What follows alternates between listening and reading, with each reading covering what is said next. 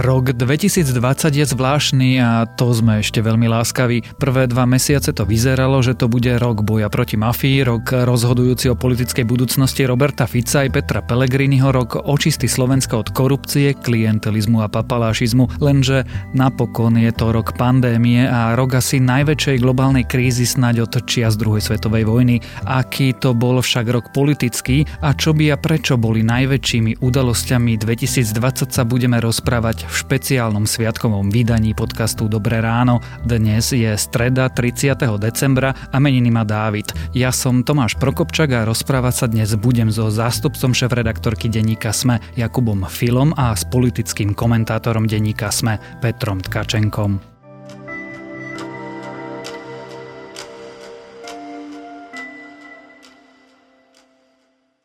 Jako Peter, predstavte si, že je ešte stále január 2020. Ako ste si vtedy mysleli, že tento rok bude vyzerať?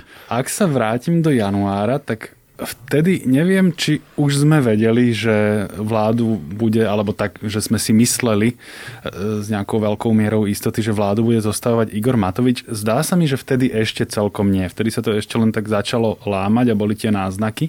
A vtedy vychádzali tie prvé prieskumy také, že začalo rásť výrazne. Áno, áno. Čiže ja som si asi ešte predstavoval, že premiérom bude asi niekto iný. Teraz už asi radšej nebudem spomínať, koho som e, typoval. A môj druhý veľký omyl zo začiatku roka asi bol, že ja som nejako nepripisoval e, väčší význam tej pandémii COVID-19. Ja sa čestne priznám, že tieto medicínske veci idú a vedecké úplne okolo mňa, takže som si myslel, že to tam sa zase v Číne alebo v Ázii niečo vybaví, ako už bol SARS a, a neviem čo všeli čo iné. No, takže som čakal, že ten rok bude celkom iný. No, Peťo to už povedal, že vlastne my sme vedeli, že dôjde k nejakej politickej výmene. Tie signály boli, boli už veľmi, veľmi jasné a nejaké pokračovanie vlády Smeru vlastne akože nebolo, nebolo na stole debata skôr vyzerala o tom, že, že či Smer vyhrá voľby a nezostaví vládu, alebo že či ich vôbec, vôbec vyhrá, že, že naozaj, že, že ich po dlhej dobe ako nebude, nebude na čele. No a ja som zase napríklad paradoxne vnímal už tie informácie z Číny, ne, ne, neprestavoval som si tú katastrofu, ktorú vlastne sme za ten rok zažili, že to bude takto vyzerať, ale už presne tie informácie nejakým spôsobom prúdili. Myslel som si, že to bude oveľa viac taký rok naplnený nádejou, tou, akože, ako keby tou politickou zmenou a že budeme trošku pracovať na takej nejakej akože obnove tej spoločnosti a, a nejakom takom akože pozitívne, keď to tak poviem. No, a sme tu, kde sme. Peter spomínal dva omily, jednak, že premiérom mohol, alebo zdal sa byť niekto iný. Druhým omylom bolo podcenenie sily pandémie a následnej ekonomickej krízy, ktorá prebieha ešte prebiehať bude. Čo bol tvoj najväčší omyl? Ako som povedal, veď ten omyl je vlastne spojený skôr s tou koronakrízou a to, že som vlastne čakal, že, že po tej nejakej politickej výmene na Slovensku budeme svetkom toho, že sa naozaj začne tá krajina opravovať. Skôr v zmysle takej tej akože spoločensko-demokratickej rovine, nemám na mysli nevyhnutne nejaké akože zmeny zákonov alebo niečo. Samozrejme očakával som aj nejakú mieru reforiem zásadnejších, trošku som si tak mal taký závan Zurindových vlád, že, že snáď ako uvidíme, uvidíme niečo podobné. Takže, takže v tom spočíval ten omyl z januára, z februára. Hej? Že vlastne sme nedokázali, nedokázali vôbec predvídať rozsah tej zloby a katastrofy, ktorá tam vlastne prišla k nám a už vtedy smerovala k nám. Pýtať sa, čo je najväčšou udalosťou v roku 2020 je počas prebiehajúcej pandémie úplne hlúpe, ale dnes, teraz sa rozprávame o politike a politickom vývoji. Čo je politickou udalosťou roku 2020? No, tento podcast nahrávame asi, myslím, 3 týždne pred koncom roka, tak ak sa nestane niečo veľmi, veľmi nepredvídané, tak pre mňa eh, takou ono by to vlastne nemala byť politika, ale na Slovensku to s politikou e, očividne súvisí a to je naozaj tá masívna vlna e, zatýkania. Nebudem rekapitulovať všetky tie osoby, veď e, poslucháči to zrejme vedia. To je pre mňa naozaj že veľká, veľká zmena. A potom taká druhá, trochu menšia, ale podľa mňa do budúcnosti perspektívne dôležitá, je rozštiepenie smeru čo bol dlho, dlho monolit, ktorý dominoval slovenskej politickej scéne. Po rozštiepení, respektíve odchode Petra Pellegriniho sa zdá, že ten smer zhynie, tak ako zhynuli iné strany veľké premiérske. No a potenciálne ten Pellegriniho hlas môže hrať dôležitú rolu na Slovensku. Asi ešte nie v najbližšom roku, ale v nejakej perspektíve možno áno. Čiže toto sú pre mňa také, čo mi na prvú napadne, také významné udalosti. To štiepenie sa nedalo predvídať, alebo si si myslel, že Peter Pellegrini vlastne ovládne smer a smer bude s novými ľuďmi alebo staro novými ľuďmi v tomto prípade pokračovať? To neviem, či sa dalo predvídať. Ja som nad tým asi nejako vážne neuvažoval. Respektíve uvažoval som nad tým pred voľbami, hej, lebo Peter Pellegrini mal také náznaky, ale keď sa nechal e, skrotiť a kandidoval e, spoločne s Robertom Ficom z prvého miesta na kandidátke, tak sa mi to keď tak zdalo zrejme, že tam príde k nejakému možno pokojnému prebratiu a tak isto som nečakal, že Peter Pellegrini akože silovo mocensky prevezme smer. Tomu by som neveril a to sa vlastne ani nestalo. Kubo, pre teba? No ja budem Peťa doplňať, lebo vlastne s tými dvoma bodmi, ktoré on eh, povedal, súhlasím. Ale pre mňa ďalšie, boli ďalšie dva silné momenty ako keby priebehu toho roka a to je vlastne napriek silnému podozreniu ktoré sme mali na prelome februára marca, tak je to vlastne absolútne demaskovanie neschopnosti Igora Matoviča. Zmysluplne riadiť, e, riadiť, alebo racionálne riadiť e, nejaký kolos. Samozrejme, mohli by sme sa o tom rozprávať, že čo by bolo inak, keby nebola korona kríza. A asi by sme na to tak rýchlo neprišli, ale myslím si, že by sme už videli tiež nejaké signály a nezlyhal by tak rýchlo, ako zlyhal kvôli tej korone kde sa vlastne ukázal, že on pri tom manažovaní podlieha ako svojej ješitnosti, náladám, emóciám a tým pádom vlastne ako keby nerobí dobré rozhodnutia.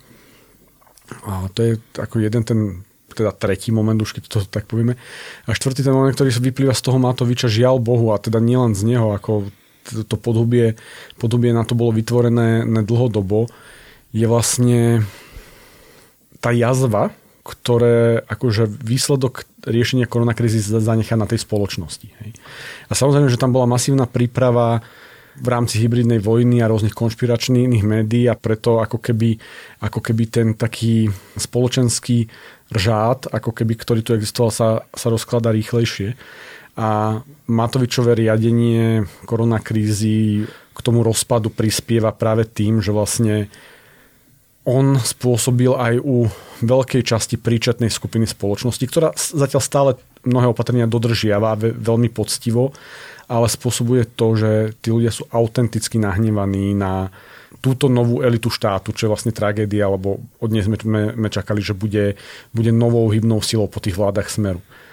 A dostali sme sa len do toho, že ľudia sú autenticky nahnevaní, vidia no, nové formy papalášstva, vidia nové formy neschopnosti a to ich vedie k, vlastne k tomu, čo tak zatiaľ môžeme badať v tých náznakoch a obávam sa, že to bude, bude eskalovať. Ľudia začínajú porušovať pravidlá a začínajú porušovať také tie základné, takú tú, nechcem zatiaľ povedať, že spoločenskú zmluvu porušujú, ale obávam sa, že ako niekde v tom dianí môžeme tento trend začať badať. A bude veľmi závisieť, ako rýchlo dokážeme zvládať tento nový pohyb spoločnosti v budúcom roku. Znamená to, že tu vidíme alebo sledujeme zárodok posilňovania antisystémových síl a rozvratu demokracie, demokratických procesov, alebo iba posilňovanie nejakej demokratickej alternatívy, lebo keď sa pozrieme na prieskumy verejnej mienky, zase nevidíme, že by fašisti nejak rapidne rástli. Len, len si musíme povedať, že my tie náznaky, ktoré som pomenovával, začíname vidieť až teraz v posledných týždňoch ako keby. Ja si nemyslím, že nevyhnutne sa to prejaví nárastom podpory preferencií, ja neviem, fašistov alebo, alebo nejakého z nášho pohľadu iného antisystému. Skôr sa to, to, to prejaví akože v základoch tej spoločenskej zmluvy, že ako ľudia sa inak budú pozerať na, na sluby, na dôveru, na dodržiavanie nejakých pravidiel, čo môže mať veľmi nepríjemné a veľmi škaredé, škaredé výsledky v ďalšej budúcnosti. Hej? A hoci kto, kto by mal vlastne ako keby lídovať štát alebo, alebo viesť nejakú spoločnosť, bude mať veľký problém, alebo bude mať oveľa ťažší problém ako v minulosti presviečať spoločnosť, aby do ňoho vkladala tú dôveru. a nechcem zachádzať do nejakých úplne katastrofických scenárov, lebo ako ono je to opraviteľné stále, len, len budeme musieť, musieť na tom pracovať. Lebo keby sme na tom nepracovali, tak tá erózia môže začať veľmi, ako, byť, ako začne byť dynamická. Ako keby. Peter, ty si to už naznačila a asi sa tu všetci traja zhodneme, že jednou z politických udalostí roka je, že Igor Matovič sa stal premiérom tejto krajiny. Podľa teba je aký premiér? Tu sa zase ja pripojím ku Kubovi a tiež musím čestne priznať, že oveľa horší, ako som si myslel. Ja som, e, myslím, že nič dobré som si o ňom e, nemyslel, ale táto miera neschopnosti, alebo ja sa to vlastne nebojím povedať, tá choroba je oveľa vážnejšia ako sme si mysleli, teda aspoň ako ja som si myslel. Pre poslucháčov pred niekoľkými týždňami to celkom e, dobre pomenoval e, Richard Sulí, ktorý na jednej strane dal do popredia tie charakterové vlastnosti, to znamená, že je extrémne zaťažený sám na seba, to znamená, že je pomstichtivý, e, zlostný, zákerný a potom má takú vlastnosť, Richard Sulik to pekne pomenoval, že aj keď vie, že veci sú nejako inak, povie niečo, čo tomu nezodpoveda to sa po slovensky povie, že to je bezškrupulózny patologický luhár. No, a toto všetko, keď e, dáme dohromady, znamená, že nevie rokovať s ľuďmi a klame a je v ťažkej situácii a je zaťažený sám na svoju osobnosť, tak je úplne zrejme, že tá vláda nebude dobre fungovať, nebude dobre komunikovať, e, ľudí to bude hnevať a to už sa dostávam k tomu, čo hovoril Kubo a vznikne nejaký typ spoločenského pnutia, ktoré ešte ne, nevieme celkom kam bude viesť. Ale teda v stručnosti, aby som odpovedal, je to naozaj veľmi zlý premiér. Keď ja túto otázku nasledujúcu brutálne zjednoduším, je Igor Matovič horší premiér, ako keby tie voľby vyhral Peter Pellegrini a stal sa premiérom. Alebo Robert Fico a stal sa premiérom. To podľa mňa to je od teba trochu e, naozaj zákerná a neférová otázka, lebo za jedno, mne nevadí to, že je to hypotetická otázka, akože že keby, ale ono sa to podľa mňa ani nemohlo poprvé stať. A po druhé smer respektíve Robert Fico, respektíve Peter Pellegrini sa diskreditovali e, úplne iným spôsobom. A to, to sme spomínali v tom kontexte toho zatýkania, ktoré vidíme, čo, čo je proste výsledkom ich vládnutia ale teda, ako ty vravíš na vulgárnu otázku, vulgárna odpoveď, napriek tomu všetkému, čo som o Igorovi Matovičovi povedal, e, je lepšie, keď vládne on a prebehne nejaký typ očistného procesu, ako keby tá mocensko-ekonomicko-bezpečnostná chobotnica skombinovaná s rakovinou naďalej vládla. To si myslím, že tie následky by boli naozaj o dosť horšie.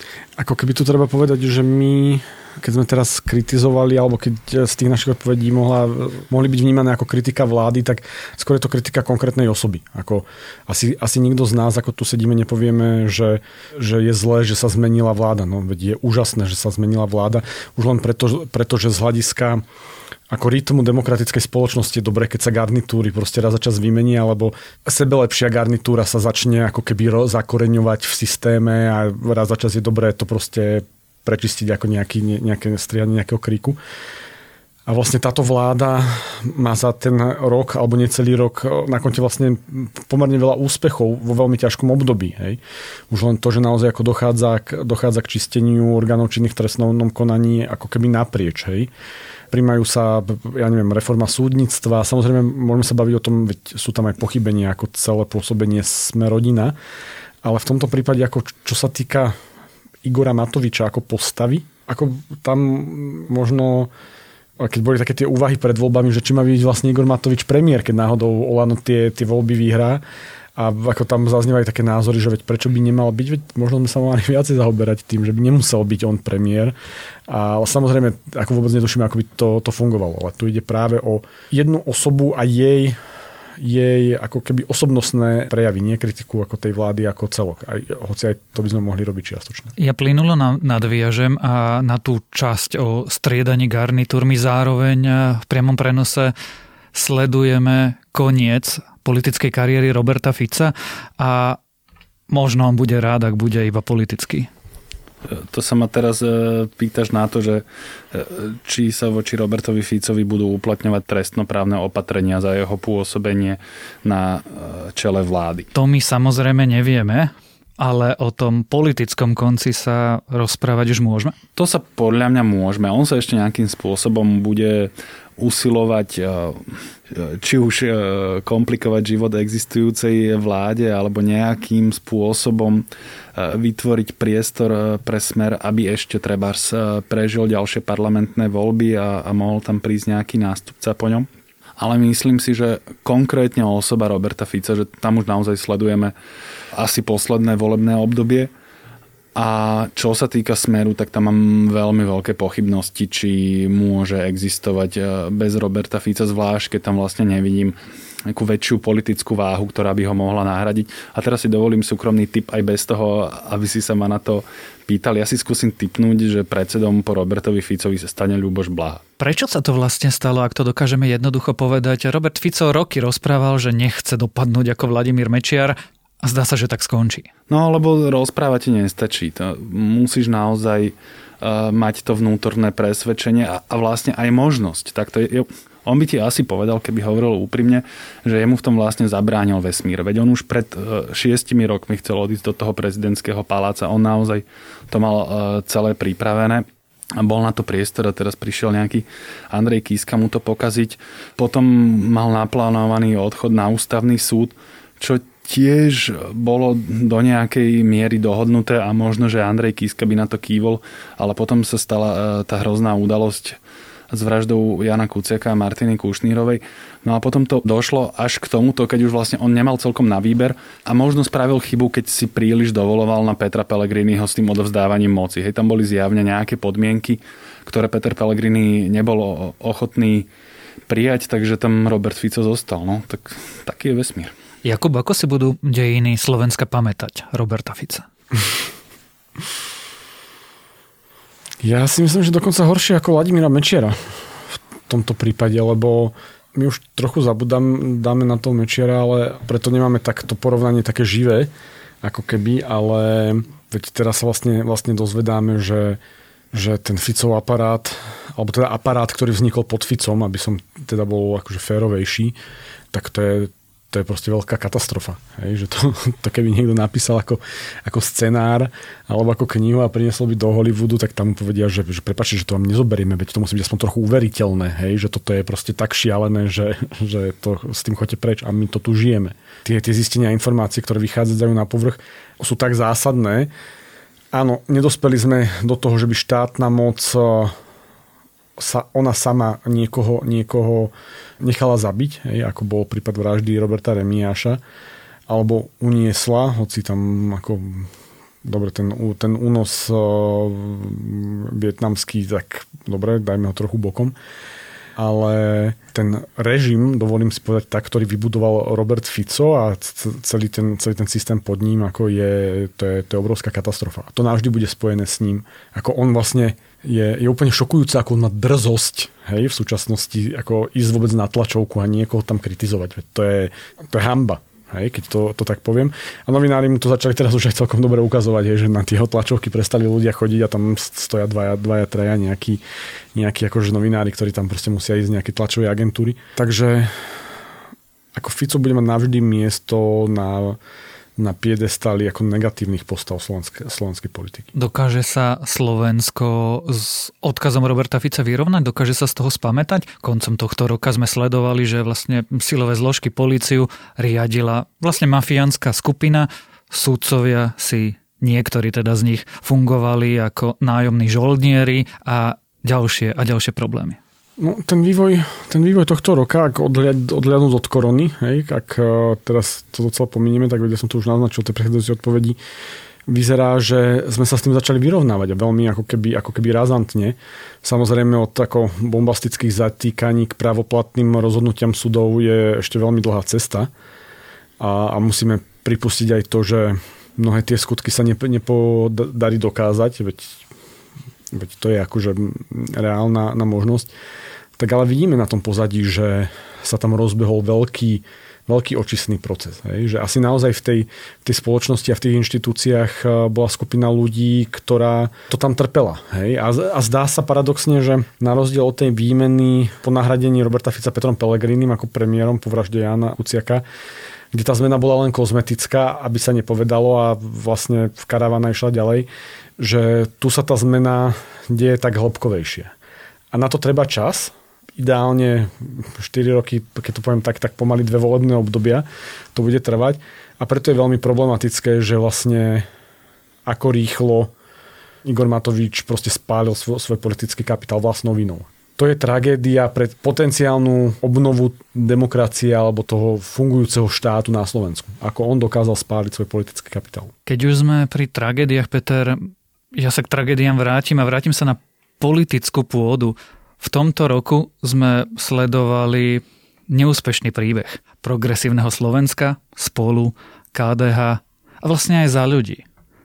Aká je budúcnosť týchto projektov? A je vôbec nejaká? A čo sa stalo? Spolu vybavíme veľmi rýchlo, to je v podstate... To je vybavené.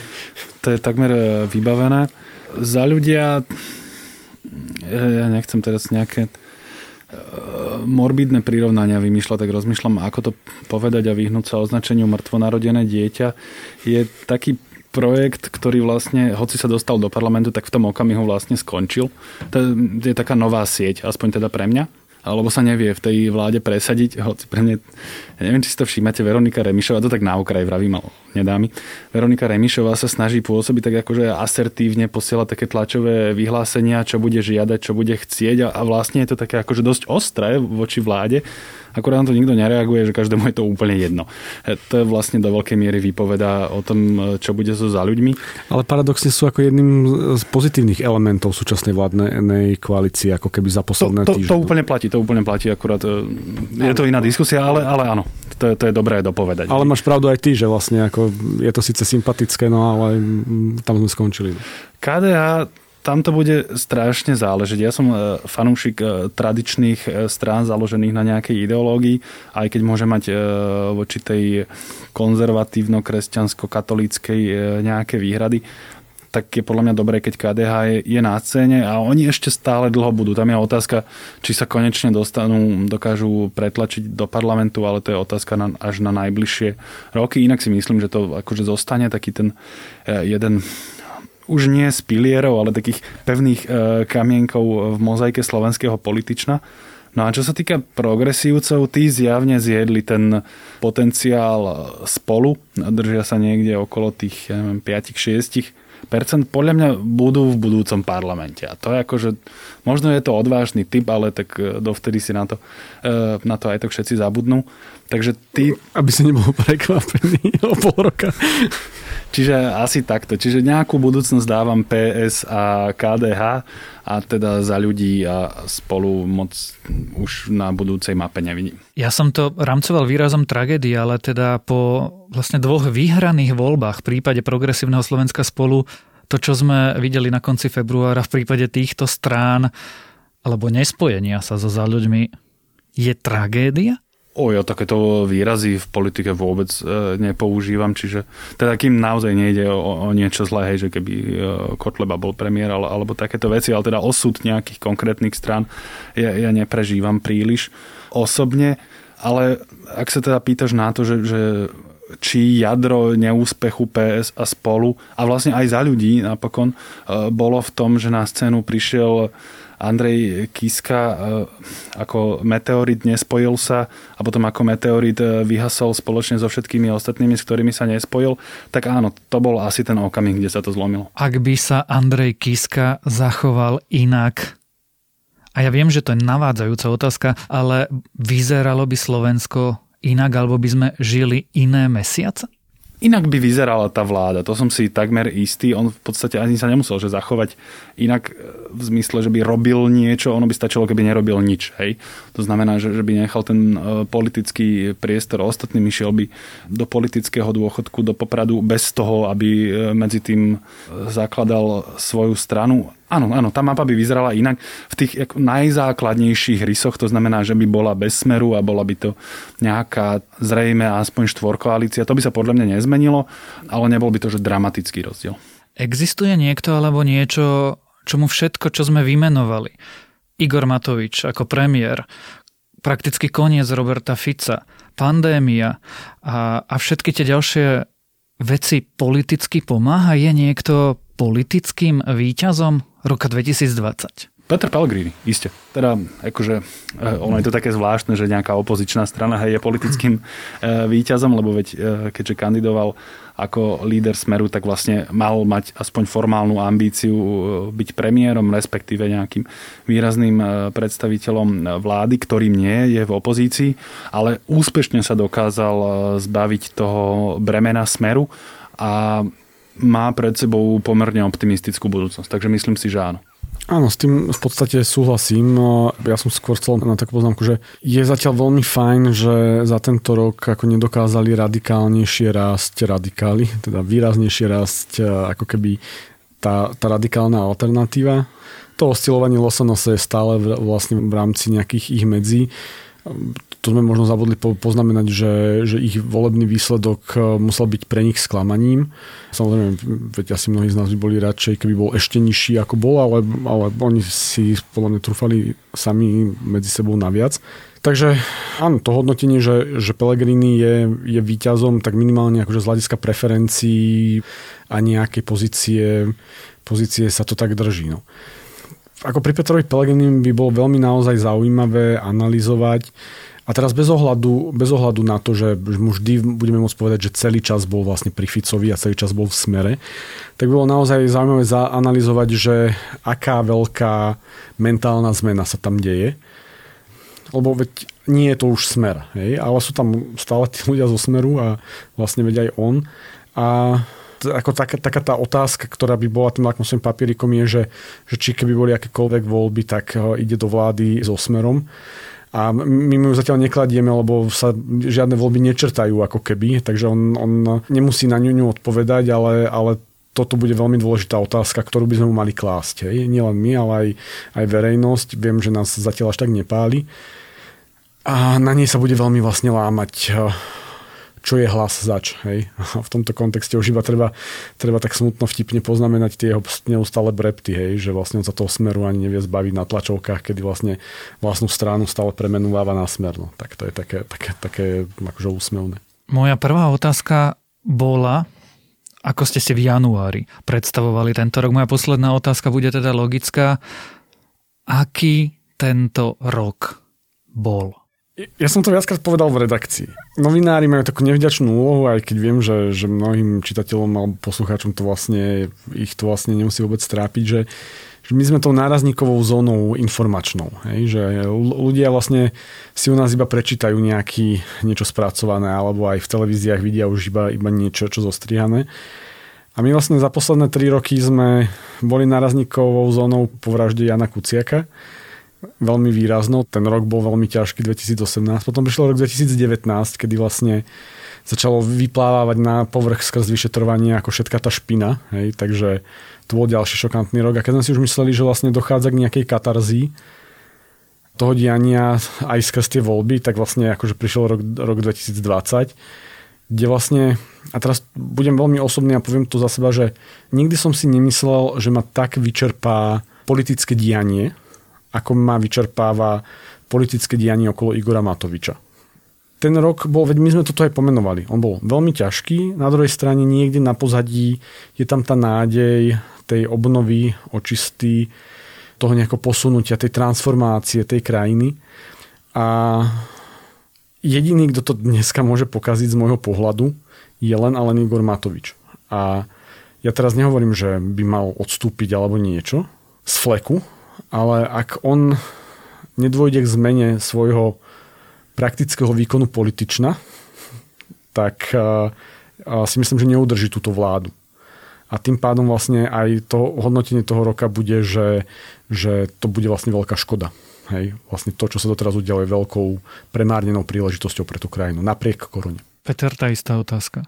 Existuje takéto e, zlomyselné čínske prianie, hej, že keď e, niekomu chceš dopriať niečo zlé, tak mu popraje, aby žil zaujímavé časy. No, tak mne sa zdá, že áno, rok 2020 bol veľmi zaujímavý. Bolo tam všetko to zlé, hej, čo aj, aj Kubo pomenoval. Ale pre mňa ako e, profesiou novinára, tak ja musím povedať, že som si to vlastne do veľkej miery aj vychutnával, aj tie excesy vlastne Igora Matoviča takým perfidným e, spôsobom ma bavia. Čiže pre mňa bol naozaj zaujímavý, ale rozumiem, že pre mnohých ľudí to má zlé následky. Na doplnenie, veď ja, aj keď som povedal, že bol veľmi ťažký a bol zlý vo, vo, vo finále, tak stále akože zdôrazním to, že, že je tam tá nádej. Je tam aj kus toho pozitívna, a len aby tá zaujímavosť a tie zaujímavé časy proste to úplne nevygumovali, tak to by bola škoda. Tak snad si poprajme, aby rok 2021 bol trošku menej zaujímavý a oveľa viac pokojnejší. Počúvali ste špeciálne vydanie podcastu Dobré ráno, v ktorom sme sa spolu s Jakubom Filom a Petrom Tkačenkom rozprávali o politickom roku 2020. Ja som Tomáš Prokopčak a dúfam, že ste prežili tento rok ako tak v poriadku a ak si jeho koniec chcete trochu spestriť, Pripravili sme pre vás playlist plný našich tohtoročných pesničkových objavov. Nájdete ho na Spotify ako hudobné objavy 2020 denníka SME.